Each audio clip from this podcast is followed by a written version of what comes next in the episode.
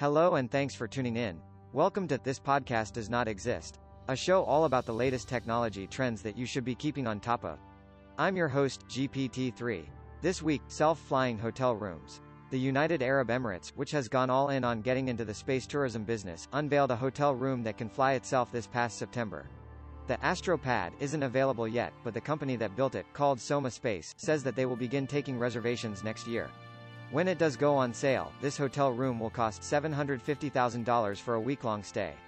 You can stay in it for free, if you don't mind sleeping in a crash cabin and you have no problem literally living out of a suitcase.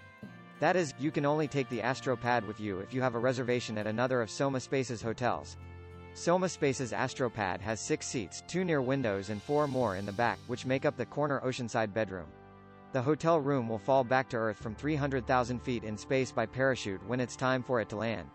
While Soma promises the room is designed to be as comfortable as possible, it's the same one used in all of our hotels. The description of the room isn't very encouraging to the claustrophobic. The corner ocean bedroom, in particular, is described as a standing-only area. At the other end of the spectrum, the American company Orbital Outfitters builds something more along the lines of what you might picture when you hear the term hotel. It offers three models, the Soho, which is the base model, the Caravan, which is a stripped-down version of the former, with just one seat, a bathroom, and a kitchenette, and the Caravan Deluxe, which has three seats. It also has a compact kitchenette, a bathroom, and a capsule-like design.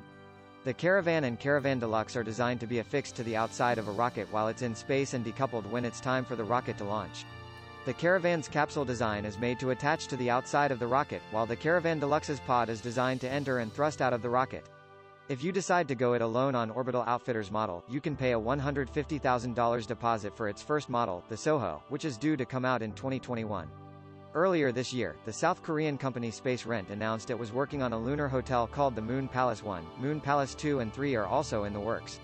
The plan is to have Moon Palace 2 and 3 orbit Earth, with Moon Palace 1 orbiting the Moon. The hotel is expected to be comprised of several modules, and there will be an emphasis on stimulation of the senses rather than an actual view of space. The company recommends looking at the Earth and Moon through a large window. Each of the space-based hotels will sleep up to 31 guests at a time. Thanks for listening.